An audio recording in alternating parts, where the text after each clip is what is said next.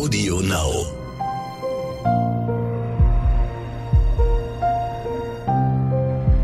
Verbrechen von nebenan. True Crime aus der Nachbarschaft.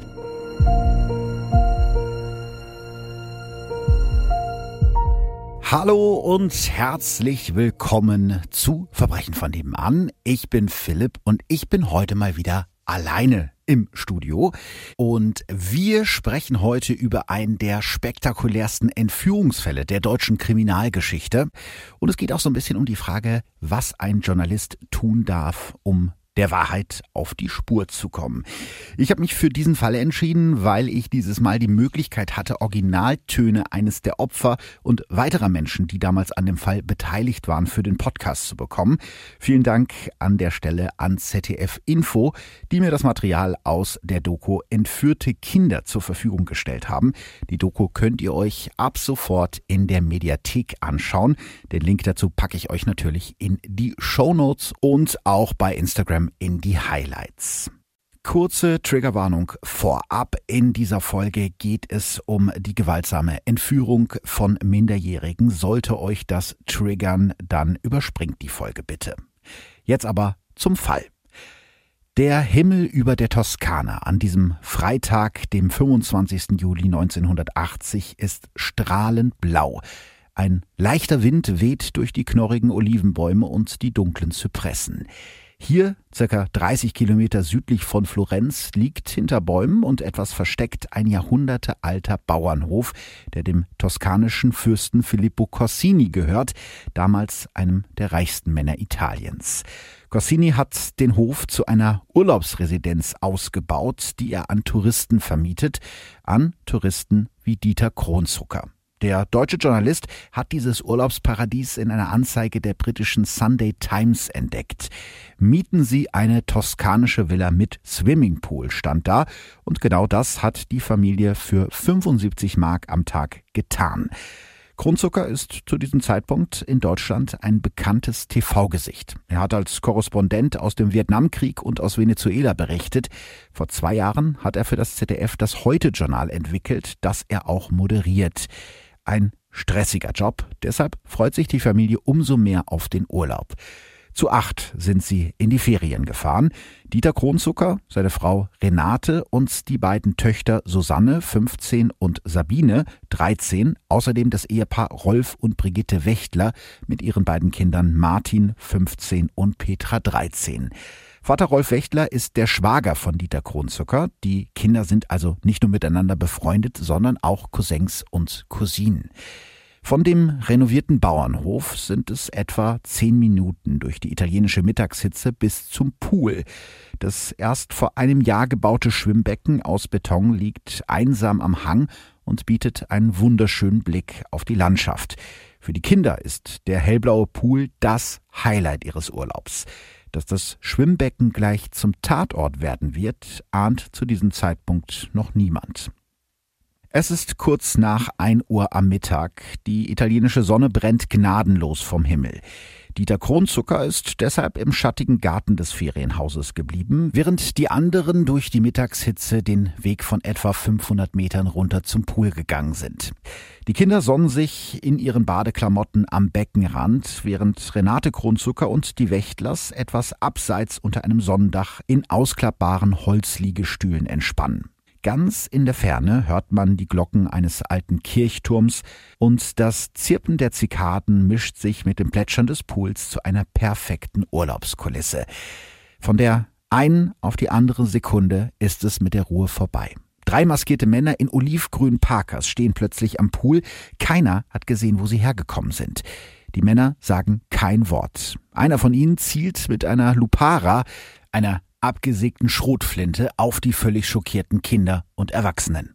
Diese Waffe wurde ursprünglich von italienischen Hirten benutzt, um Wölfe und wilde Hunde abzuwehren und heißt deshalb auch Wolfstöter.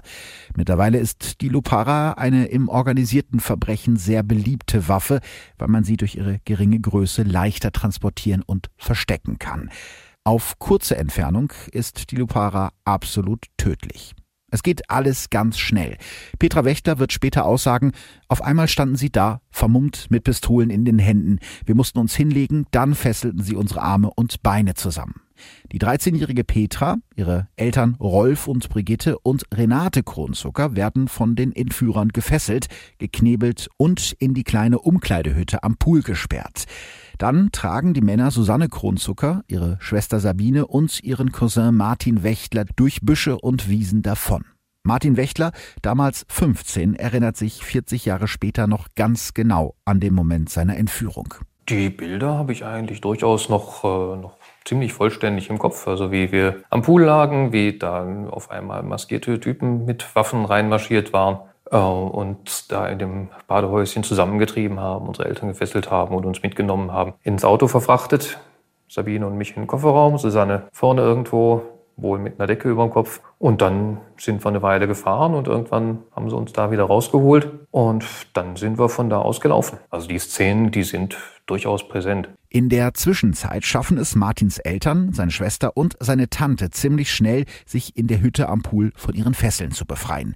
Gerade als sie zum Haus rennen wollen, um Alarm zu schlagen, finden sie am Tor der Poolanlage ein Stück Pappe mit einigen eilig hingekritzelten Worten auf Italienisch. Bis 17 Uhr nicht die Polizei benachrichtigen, sonst richten wir die Geiseln hin. Die Kronzuckers und die Wächtlers überlegen in Panik, was sie jetzt tun sollen, zumal sie die Botschaft auf dem Zettel kaum übersetzen können. Es ist ein Nachbar, der ihnen die Entscheidung abnimmt. Der Brite ruft die italienische Polizei und ab 17 Uhr an diesem Freitagnachmittag beginnt eine der größten Fahndungen, die Italien jemals gesehen hat. Die italienische Zeitung La Nazione aus Florenz wird es später eine gigantische Menschenjagd nennen. Mehr als 300 Carabinieri durchkämmen die Weinberge und Hügel rund um das Anwesen und durchsuchen Bauernhöfe und leerstehende Häuser. Das Gebell der Suchhunde und die Rotoren der Polizeihubschrauber zerreißen die erholsame Urlaubsstille. Aber die Polizei kommt zu spät. Die Kidnapper sind mit ihren drei Opfern spurlos verschwunden, wahrscheinlich über die Autobahn Florenz-Siena. Es dauert nur ein paar Stunden, bis es die Entführung in der Toskana über die Grenzen nach Deutschland geschafft hat. Am nächsten Tag berichtet bereits die Tagesschau über das Verbrechen. Von Stunde zu Stunde wächst bei Angehörigen und Fahndern die Sorge um das Schicksal der drei deutschen Kinder, die gestern in Barberino Valdelsa entführt worden sind. Und auch Dieter Kronzucker, der zwar TV-Profi ist, sich aber gleichzeitig unglaubliche Sorgen um seine beiden entführten Töchter macht, gibt direkt nach der Entführung ein Interview. Wir haben natürlich kaum ein Auge zugemacht. Meine Familie, der Rest der Familie und ich. Der blaue Himmel der Toskana, nachdem er sich gesehnt hat, der wirkt natürlich nicht mehr so schön. Und irgendwo plötzlich vom Reporter zum Gegenstand der Reportage zu werden, ist auch nicht gerade das, was wir uns für hier gewünscht haben. Aber die große Aufmerksamkeit der Medien und die Prominenz von Dieter Kronzucker hat natürlich auch etwas Gutes. Schon am Tag der Entführung wendet sich der deutsche Botschafter in Rom an den italienischen Außenminister Colombo und den italienischen Innenminister Roggioni, damit der Fall höchste Priorität bekommt. Außerdem schickt die Bundesregierung mehrere Beamte des BKA zur Unterstützung in die Toskana. Für die italienische Regierung ist dieser Presserummel ziemlich brisant. Schließlich sind deutsche Urlauber zu diesem Zeitpunkt eine der wichtigsten Einnahmequellen des Landes und brutale Entführungen passen irgendwie nicht so zur italienischen Postkartenidylle. Die FAZ fragt zum Beispiel kurz nach dem Kidnapping, ist Italien lebensgefährlich geworden? Solche Schlagzeilen wollen die italienischen Behörden natürlich unbedingt vermeiden und hängen sich deshalb besonders rein. Trotzdem gibt es auch Tage nach der Entführung noch keine heiße Spur und auch die Kidnapper selbst haben sich noch nicht gemeldet. Die italienische Polizei ist sich sicher, dass sardische Kriminelle hinter der Entführung stecken. Der damalige Polizeichef Antonio Maggianelli sagt dem Spiegel schon kurz nach der Entführung, seit 1975 hatten wir 16 Kidnapping-Verbrechen in der Toskana und bei allen waren Sarden mit von der Partie. Ja, Dazu müssen wir vielleicht einen kurzen Ausflug in die Geschichte machen. Falls ihr nicht so genau wisst, wo Sardinien liegt, es ist die zweitgrößte italienische Insel und heute ein ja, sehr beliebtes Tourismusziel kenne ich auch aus persönlicher Erfahrung. Wir haben da sehr viele Urlaube früher mit der Familie verbracht und das ist wirklich unglaublich schön da, vor allem das Meer. Seit den 60er Jahren sind Teile Sardiniens zum Promi-Hotspot geworden, wo die dicken Yachten am Hafen liegen, aber die Insel hat auch dunkle Seiten. In den Bergen Sardiniens lebten früher hauptsächlich Viehhirten, die sich schon seit Jahrhunderten gegen die verschiedenen italienischen Obrigkeiten stellen. Weil in dem kargen Land mit Schafen kaum Geld zu verdienen ist, fangen einige Hirten schon Anfang des 20. Jahrhunderts an, sich auf Entführung zu spezialisieren. Erst entführen sie Vieh und kurze Zeit später auch Menschen. Um so viel zu verdienen wie mit einer Menschenentführung, muss man ein ganzes Leben lang Vieh stehlen. Es ist etwas anderes, eine Person oder zehn Kühe oder hundert Schafe zu verstecken, sagen sardische Schafhirten schon 1967 einem Soziologen. Die erste Entführung auf Sardinien wird sogar auf das Jahr 1477 datiert. Kidnapping hat dort also Tradition, genauso wie Vendetta, also die Blutrache, und Badana, also der organisierte Raubüberfall.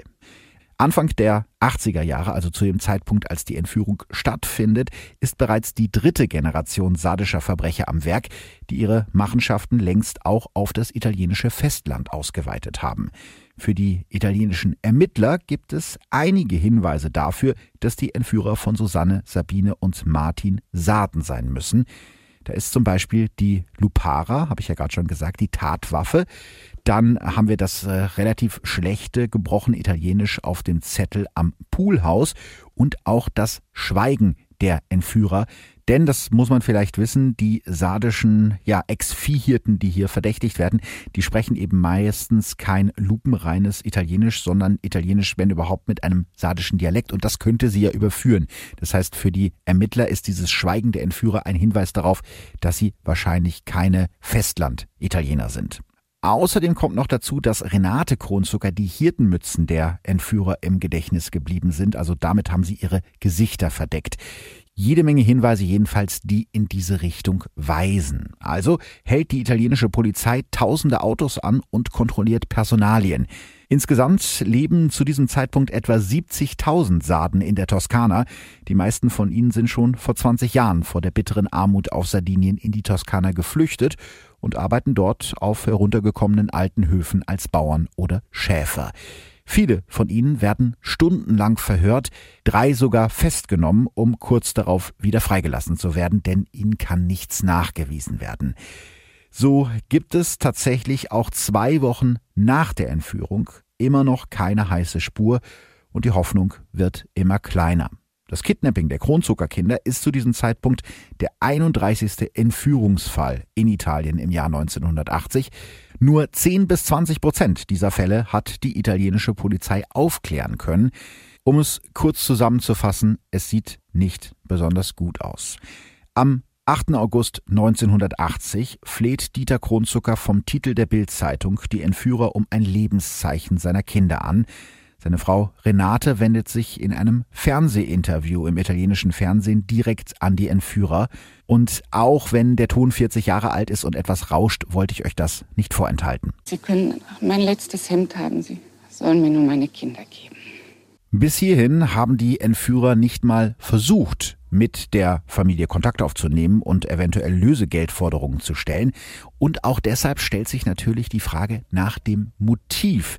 Denn eigentlich suchen sich solche Kidnapper immer reiche Industrielle oder deren Angehörige als Opfer aus, so wie zum Beispiel 1973 bei der Entführung von Paul Getty III., dem Enkel des damals reichsten Mannes der Welt, dem Ölmilliardär Paul Getty, der erst nach 22 Wochen Folter und geschätzt 7 Millionen Mark Lösegeld wieder freikommt.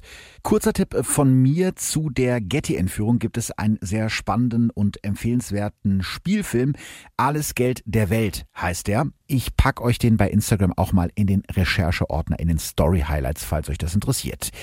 Dieter Kronzucker selbst sagt jedenfalls damals der Bild am Sonntag, Geld kann nicht das Motiv sein, denn ich bin kein Millionär.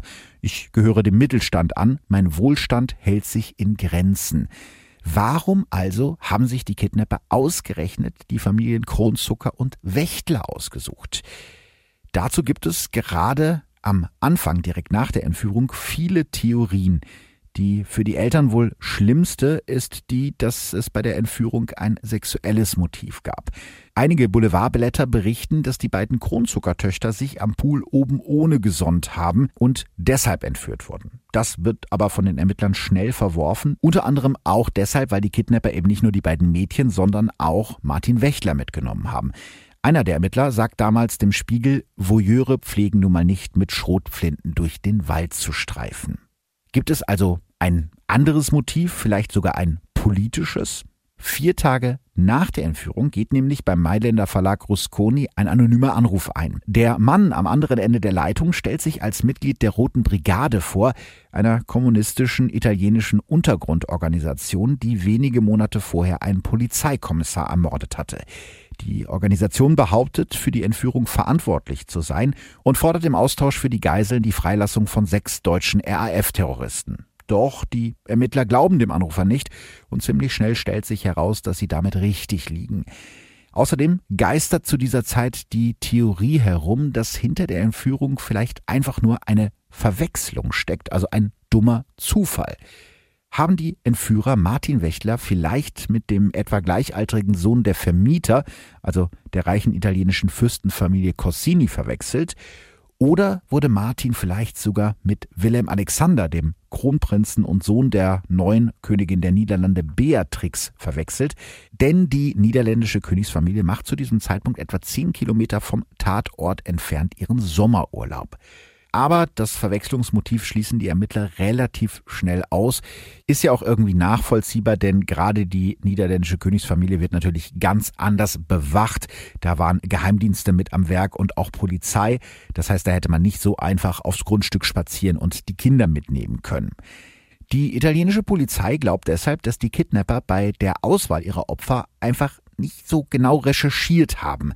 Ein Kripo-Beamter sagt damals über die Entführer, die gehen einfach davon aus, wenn sich Deutsche beim Fürsten Corsini ein Ferienhaus mieten und mit dicken Autos ankommen, dann haben sie auch Kies.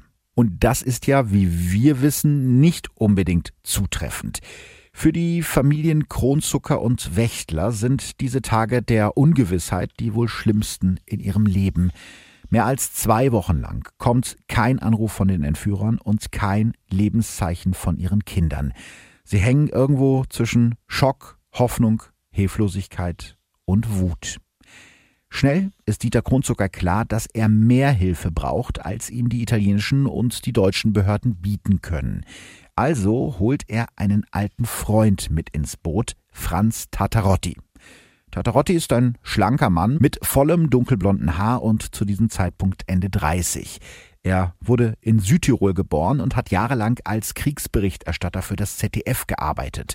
Freunde beschreiben ihn als Draufgänger. Franz Tatarotti und Dieter Kronzucker kennen sich über ihre gemeinsame Arbeit. Sie sind Kollegen und sie sind auch befreundet. Tatarotti hat selbst auch zwei Kinder und will den beiden Familien helfen. Als er von der Kronzuckerentführung hört, macht er sich sofort auf den Weg nach Italien. Ich kannte mich aus in der Toskana aus früheren Zeiten und ich sprach mehr oder weniger auch die Sprache und äh, habe sowieso ganz schwierige Sachen schon in der Welt geregelt gehabt und denke, ich könnte von Hilfe sein. Die ersten Tage sitzen er und die beiden Familien einfach nur zusammen und versuchen sich gegenseitig zu trösten. Dann gab es natürlich auch Zusammenbrüche. Dann sind die Frauen in erster Linie einfach verschwunden, haben sich umarmt, sind die Treppe drüben hochgegangen und niemand ist nachgegangen. Bei den Männern wenn die Verzweiflung sehr groß wurde, wir hatten immer guten Wein, dann äh, ist das dann auch etwas gelindert worden durch den Wein, zumindest bis zum nächsten Tag. Es dauert ganze 19 Tage, bis es für die Kronzuckers, die Wächtlers und Frank Tatarotti zumindest einen kleinen Hoffnungsschimmer gibt. Am 13. August 1980 geht bei Kardinal Giovanni Benelli, damals seit drei Jahren Erzbischof von Florenz, ein Brief ein. Benelli ist ein Mann mit Halbglatze und mildem Lächeln, der meist mit einer schwarzen Soutane und einem silbernen Kruzifix um den Hals herumläuft. Und auch wenn er auf den ersten Blick eher gemütlich wirkt, ist er ein sehr strenger Mann, der wegen seines Arbeitseifers hinter vorgehaltener Hand seine Effizienz genannt wird. Kardinal Benelli hat sich den Entführern schon direkt nach der Tat öffentlich als Kontaktperson angeboten und jetzt, fast drei Wochen später, haben die Kidnapper reagiert. In dem Brief stehen nur ein paar handgeschriebene Zeilen, aber für die Kronzuckers bedeuten sie die Welt. Der Brief stammt von der 15-jährigen Susanne. Benelli verständigt sofort die Familien und Franz Taterotti macht sich direkt auf den Weg nach Florenz zum Amtssitz des Erzbischofs. Das war so deklariert, dass es eine Beichte war. Also, damit hatten sie ihn schon mal gefangen, er darf nichts weiter sagen. Und beim Kardinal sind dann auch alle anderen Nachrichten von den Entführern eingegangen und der hat jeweils, hat er die Familie einbestellt und er hat ihnen dann die Papiere gegeben, die Schriften gegeben, und darin konnten sie lesen, wie es weitergeht mit der Entführung. Jetzt gibt es auch endlich eine Lösegeldforderung. Die Kidnapper verlangen 2,3 Milliarden Lire, umgerechnet etwa 4,3 Millionen Mark, also etwa zweieinhalb Millionen Euro.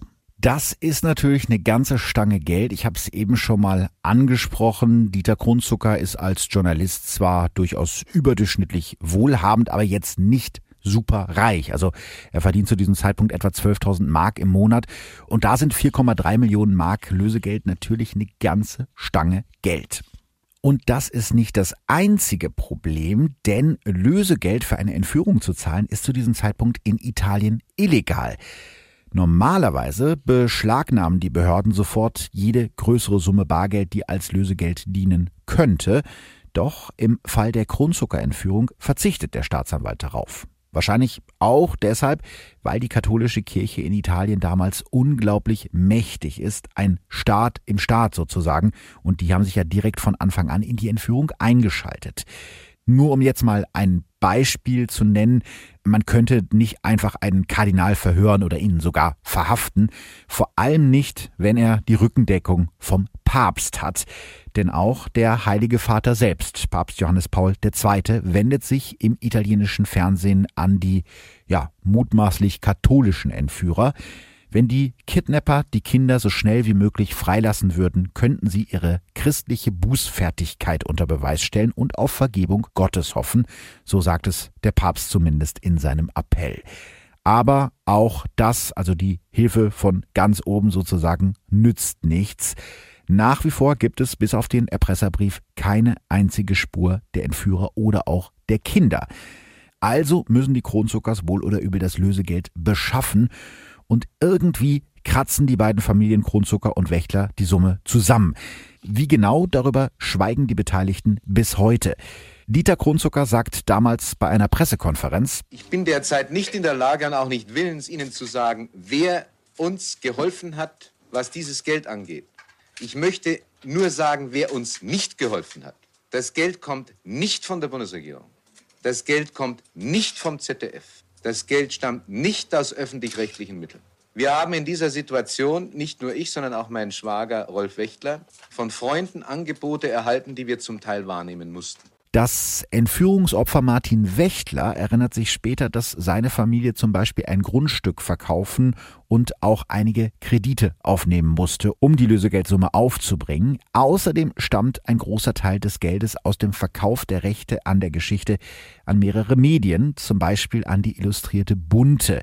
So veröffentlicht das Magazin im Oktober 1980 ein exklusives Interview zu der Entführung mit der Titelschlagzeile Die Kronzuckerentführung, so war es wirklich. Etwas, das Martin Wächtler heute kritisch sieht. Was die Damen und Herren von der Bunten dann geschrieben haben, hatte nicht immer was damit zu tun, wo, wie es wirklich war, aber das ist dann noch mal eine andere Sache. Es ging einfach darum, einen Teil des Lösegeldes wieder reinzubekommen, weil irgendwo musste das Geld ja letzten Endes herkommen. Und ähm, ja, dafür haben wir uns das dann halt auch angetan. Ansonsten hätten wir das mit Sicherheit nicht gemacht.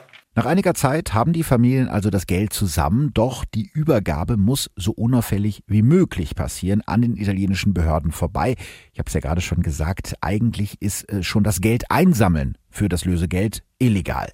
Das Problem ist zu diesem Zeitpunkt, dass es eben nur diesen Entführerbrief mit der Lösegeldforderung gibt, die Familien aber keine Möglichkeit haben, mit den Entführern selbst in Kontakt zu treten, um halt irgendwie die Modalitäten der Übergabe zu besprechen. Und da kommt eben Tatarotti ins Spiel. Durch seinen Job hat er Kontakte in die italienische Verbrecherszene. Einer seiner Informanten, ein professioneller Autoknacker, bietet ihm seine Hilfe an. Tatarotti trifft den Gangster in einem Gefängnis in der Nähe der italienischen Stadt Siena. Der Autoknacker muss in dem Gefängnis eine Haftstrafe absitzen und hofft offensichtlich auf eine Verkürzung seiner Strafe, wenn er bei der Aufklärung der Kronzuckerentführung hilft. Er erzählt Tatarotti, dass er das Auto, das bei der Entführung benutzt wurde, gestohlen hat, sozusagen im Auftrag. Ich fragte ihn, in welchem Auftrag. Nach einer Zeit lang hat er gesagt, wo diese Leute sitzen und er würde mich auch anmelden dort, damit die mir weiterhelfen. Treffpunkt ist der Autobahnrastplatz Florenz Nord. Als Erkennungszeichen soll Franz Tatarotti eine Zeitung unter dem Arm tragen, in der über die Entführung berichtet wird. Zwischen Dutzenden Lkw, die hier auf ihrem Weg von Norden nach Süden Pause machen, macht Tatarotti eine Entdeckung. Es waren drei Männer, die an einem runden Tisch standen. Die hatten auch eine Zeitung in der Hand über die Entführung. Und dann ging das sehr schnell. Ich habe einfach gefragt, äh, wir haben ein Riesenproblem jetzt als Journalist. Wie kann man hier Lösegeld bezahlen, wo es strengstens verboten ist per Gesetz? Und die haben gesagt, die sollen noch mal wiederkommen. Ich kam dann wieder zwei, drei Tage später und habe ihnen einfach gesagt, das Geld ist schon in Italien und habe hinzugefügt, dass die Familie aber nur bezahlt, wenn das Obst auch in Ordnung ist. Und mit Obst sind natürlich logischerweise die Kinder gemeint. Um zu verhindern, dass die Kronzuckers und die Wächtlers Lösegeld an die Entführer zahlen, bewacht die italienische Polizei das Haus der Familien rund um die Uhr. Währenddessen versucht der Journalist Tatarotti in der Umgebung weitere Informationen über die Entführer zu sammeln. Jedes Mal, wenn er abends mit dem Auto das alte Bauernhaus verlässt, hängen sich gleich mehrere italienische Polizisten an seine Fersen, doch meist hat er seine Verfolger schnell wieder abgeschüttelt.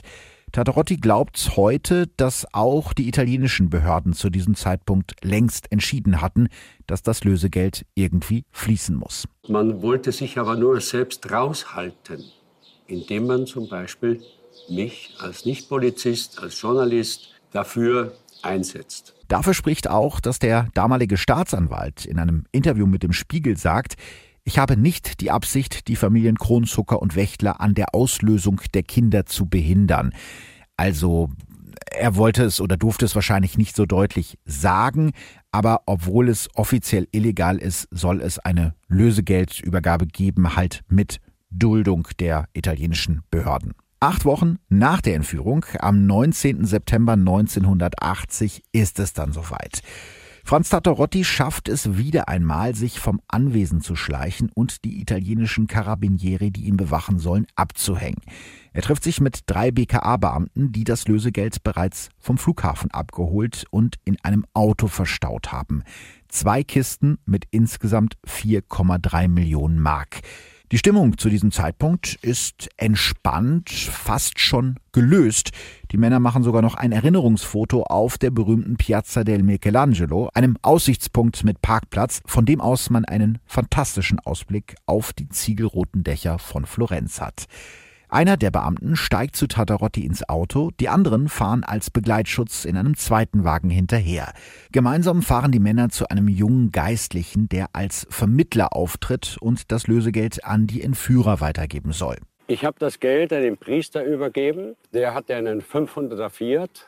Da war er gerade dabei, zwei Fahrräder aufs Dach zu schnallen und die Kisten auch, weil das vorgeschrieben worden war, verlangt worden war von den Entführern, damit niemand denkt, dass jemand in so einem kleinen Auto mit zwei Fahrrädern drauf und noch Kisten oben drauf, dass da das Geld drin sein könnte. Bei der Übergabe selbst ist Tatarotti nicht dabei. Der Priester erzählt ihm aber später genau, was sich in diesen angespannten Minuten abspielt. Man hat ihn sofort äh, untersucht und äh, an einen Baum geführt. Sie haben die Kisten genommen, er konnte nicht sehen, wer das war, sind in den Wald rein, haben nachgezählt, ob alles stimmt. Und jetzt passiert etwas, was sehr, sehr überraschend ist, denn die Entführer ändern ihre Strategie. Sie übergeben dem Priester einen langen Brief mit gleich mehreren wirren Forderungen. Mit dem Lösegeld wollen sie Sardinien nach 2000 Jahren in die Unabhängigkeit führen und aus der Insel ja einen freien Staat machen, ein Zitat Kuba im Mittelmeer. Unterschrieben ist dieser Brief von Chaka dem Zweiten, der sich als Chef einer in ganz Italien tätigen Entführungs AG bezeichnet. Ist übrigens eine sehr interessante Pseudonymswahl, denn äh, Chaka oder Chaka, je nachdem wie man es ausspricht, war ein König der Zulu-Krieger in Afrika, der seinen äh, Stamm damals zu großer Macht geführt hat. Also die Entführer scheinen historisch äh, interessiert zu sein. Der Brief enthält auch noch eine neue Forderung, die die Familien vor ein großes Problem stellt. Chaka II. verlangt, dass umgerechnet 40.000 Mark des Lösegeldes in ein Gefängnis der toskanischen Stadt Pistoia gebracht werden. Das Geld soll eine illegale Gefangenenzeitung finanzieren, mit der Botschaft, dass diese Finanzspritze ein Geschenk von Chaka II. ist. Damit ist die Hoffnung auf ein schnelles, unkompliziertes Ende der Entführung zerplatzt, denn diese Übergabe ist so gut wie unmöglich.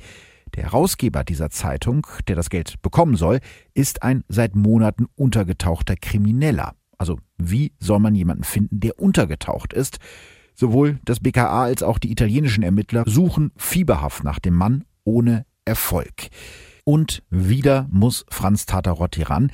Er tut das, was er in seinem Job als Journalist schon seit Jahren macht. Er telefoniert, recherchiert und nutzt seine Kontakte. Zehn Minuten und zwei aufgerauchte Zigaretten später, so erzählt er das, hat er den Kontakt.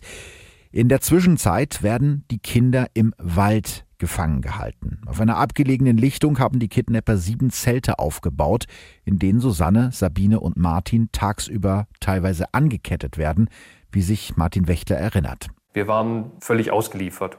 Wir waren im Zelt, ich war angekettet. Ähm, wir hatten ein striktes Verbot, das Zelt zu verlassen, also auch die Mädchen, die nicht angekettet waren, weil die Entführer draußen auch ohne Masken rumgelaufen sind. Das äh, ging an der Stelle überhaupt nicht.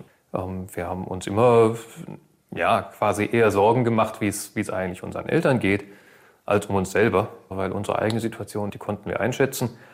Wir wussten, dass, dass wir soweit eigentlich in Ordnung waren, dass wir gesund waren, einigermaßen behandelt wurden, zu essen, zu trinken bekommen haben, dass wir nicht irgendwo direkt in akuter Gefahr schwebten. Wie ihr euch wahrscheinlich vorstellen könnt, sind diese Wochen der Ungewissheit für die Familien Wächler und Kronzucker der absolute Horror. Denn neben der italienischen Polizei warten draußen vor dem Ferienanwesen, in dem sie ja eigentlich nur ein paar schöne Tage verbringen wollten, Dutzende Journalisten mit Mikrofon und Teleobjektiven, die das Haus belagern. Nur in einer kleinen Kapelle auf dem Gelände des Anwesens finden die Familien Ruhe und Trost. Gerade am Anfang versucht Franz Tatarotti irgendwie die anderen zu trösten. Bis ich dann selber auch merkte, ich brauche auch Trost, aber da hat ein Ermittler keinen Anspruch drauf. Jetzt folgt ein äh, Teil der Geschichte, über den so gut wie nichts bekannt ist, zumindest nicht öffentlich bekannt, wahrscheinlich weil es sich so in diesem halblegalen oder eher illegalen Bereich bewegt, da man ja in Italien kein Lösegeld zahlen darf. Es findet eine Lösegeldübergabe statt und auch das Geld an diese illegale Gefangenenzeitung wird irgendwie übergeben und gezahlt. Fakt ist, dass dann am 1. Oktober 1980 endlich die Erlösung kommt, nach insgesamt 68 Tagen in Angst. Ein Jagdhüter findet Susanne und Sabine Kronzucker und Martin Wächtler in einem verlassenen Gehöft in der Nähe des toskanischen Dorfes Casole d'Elsa, nur 30 Kilometer südlich vom Ort ihrer Entführung. Die Kinder sind unverletzt und wohlauf und werden sofort zu ihren Eltern gebracht. Alle liegen sich in den Armen mit Tränen in den Augen. Fröhlich winken die drei Kinder aus dem Fenster den Journalisten und den Reportern zu. Jetzt fragen wir uns natürlich, was ist denn mit den Tätern? Die sind ja zuerst mal mit dem Geld davongekommen und äh, sie sind nicht nur mit dem Geld davongekommen. Der Kopf der Entführer wird nämlich nie zur Verantwortung gezogen. Hinter dem Pseudonym Chaka II. steckt aller Wahrscheinlichkeit nach Marius Sale.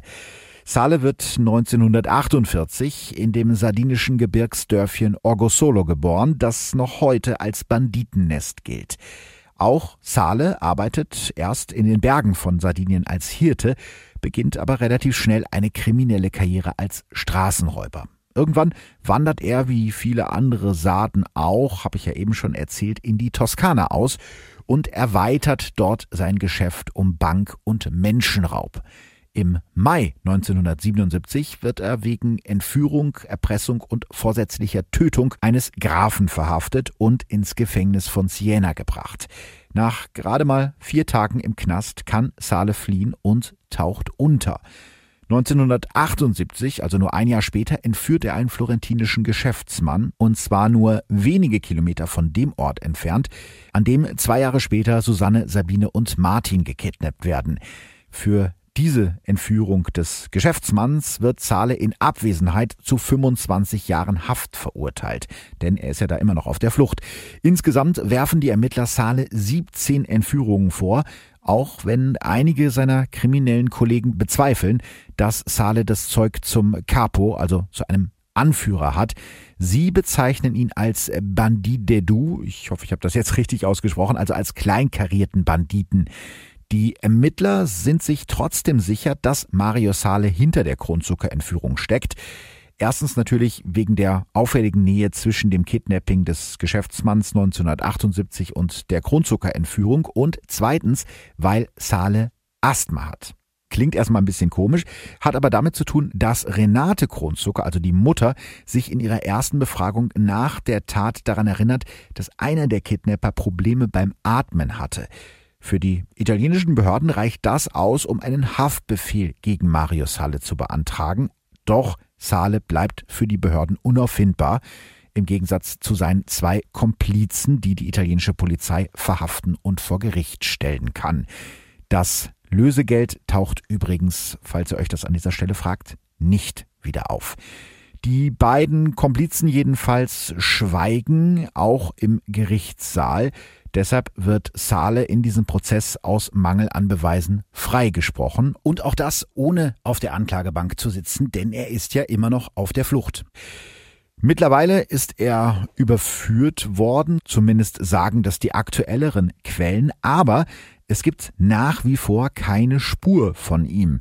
Zwischenzeitlich hat es auch immer wieder Gerüchte gegeben, dass Mario Sale längst tot ist. Auch das lässt sich nicht verifizieren. Falls er nicht tot ist, dann ist er jetzt Mitte 70 und lebt wahrscheinlich irgendwo in Italien. Aber wir wollen uns äh, nicht so lange mit den Tätern aufhalten, sondern lieber über die anderen Beteiligten des Falles und vor allem über die Opfer sprechen. Franz Tatarotti, dem wird erst nach der Entführung richtig klar, welche Belastung diese ganze Zeit für ihn wirklich war. Welcher Stress das war, habe ich sozusagen mir selber gesagt, ich werde das niemals wieder machen. Das halte ich nicht noch einmal durch. Allerdings muss man dazu sagen, dass er sein Versprechen knapp ein Jahr später wieder gebrochen hat und ein zweites Mal bei der Abwicklung einer Entführung hilft. Kurz zum Hintergrund. Am 18. Dezember 1981 überfallen Kidnapper in einem Kölner Villenviertel die damals achtjährige Nina von Gallwitz, die Tochter eines bekannten Kölner Bankiers. Nina ist auf dem Weg zum Schulbus, als die Entführer zuschlagen. Sie fordern zunächst 800.000 Mark Lösegeld von Ninas Eltern. Nach mehreren gescheiterten Lösegeldübergaben zieht Familie von Gallwitz im März 1982, also da ist Nina schon mehr als drei Monate entführt, auf Empfehlung von Dieter Kronzucker Franz Tatarotti hinzu. Gemeinsam mit dem ehemaligen Kriminaldirektor des Bundeskriminalamtes Hans Fernstedt verhandelt Tatarotti insgesamt neun Wochen lang über verschlüsselte Zeitungsanzeigen mit den Entführern. Am 12. Mai 1982 wirft er dann das Lösegeld von 1,5 Millionen Euro aus einem fahrenden Zug. Drei Tage später wird Nina von Gallwitz von ihren Entführern an einer Autobahnraststätte freigelassen, nach 149 Tagen in Gefangenschaft. Sie ist unverletzt, ihre Entführer werden nie gefasst und das Kidnapping der Nina von Gallwitz ist die zweitlängste Entführung der deutschen Kriminalgeschichte. Aber das ist vielleicht mal ein Thema für eine andere Folge. Franz Tatorotti jedenfalls wird in einem Interview mit dem Spiegel nach den beiden Entführungen gefragt, ob er den Kidnappern auch bei ihrer Flucht geholfen hätte, wenn sie das von ihm verlangt hätten. Der Journalist zögert nicht lange und antwortet selbstverständlich. Und ganz ehrlich gesagt, ich kann das komplett nachvollziehen. Also wir haben ja schon mal in der Folge mit dem Madonnenraub von Volkach darüber gesprochen, wo sozusagen die Grenzen von Journalismus liegen und inwieweit man selber Verbrechen begehen darf, um ein Verbrechen aufzuklären. Und da war es ja auch schon so, dass der Journalist, also damals Henry Nunn, die Entführung der Madonna sozusagen an den Behörden vorbei aufgeklärt, ja nicht aufgeklärt, aber zumindest aufgelöst hat. Und ähnlich ist es ja jetzt auch in diesem Fall mit der Kronzuckerentführung gewesen. Also wenn es nach den italienischen Behörden ganz streng nach den italienischen Behörden gegangen wäre, dann wäre ja gar kein Lösegeld geflossen und keiner weiß, was dann mit den drei Kindern passiert wäre. Und gerade in dem Fall, wenn halt Menschen involviert sind und dann noch Kinder, finde ich es durchaus legitim, sich da über Regeln hinwegzusetzen. Es hat äh, im Nachhinein auch den Versuch eines Prozesses gegen die Kronzuckers gegeben, allerdings ist da nie wirklich was bei rumgekommen. Und deswegen glaube ich, im Endeffekt ist halt wichtiger, dass die Kinder überlebt haben. Und natürlich ist das mit dem Geld schlimm und ärgerlich, aber jeder, der ein Kind hat, wird das sicherlich genauso sehen. Da ist Geld einfach nicht so viel wert wie ein Menschenleben. Susanne und Sabine Kronzucker selbst haben bis heute nie öffentlich über ihre Entführung gesprochen. Auch ihre Eltern haben sich nach der Pressekonferenz direkt nach dem Kidnapping nie mehr dazu geäußert. Die Schulden, die die Familie 1980 machen mussten, um das Lösegeld zu bezahlen, sind aber wohl mittlerweile abbezahlt. Sabine Kronzucker lebt mittlerweile in NRW, hat zwei Kinder und arbeitet in einem Job außerhalb der Öffentlichkeit. Ihre zwei Jahre ältere Schwester Susanne könnt ihr vielleicht kennen, denn die ist jobtechnisch ihrem Vater gefolgt und zum Fernsehen gegangen. Sie hat unter anderem bis 2007 das RTL Nachtjournal moderiert und bis 2011 im ZDF das Magazin ML Mona Lisa. Susanne Grundzucker lebt heute mit ihrem Mann und ihren beiden Kindern in Süddeutschland. Ja, und Martin Wächtler, der lebt ebenfalls mittlerweile in Süddeutschland mit seiner Familie und arbeitet als Unternehmensberater. Er sagt viele Jahre nach der Entführung in einem Interview mit dem Stern über seine Entführer, von meiner Seite ist kein Groll geblieben. Ich habe auch später keine Angstzustände gehabt oder ähnliches.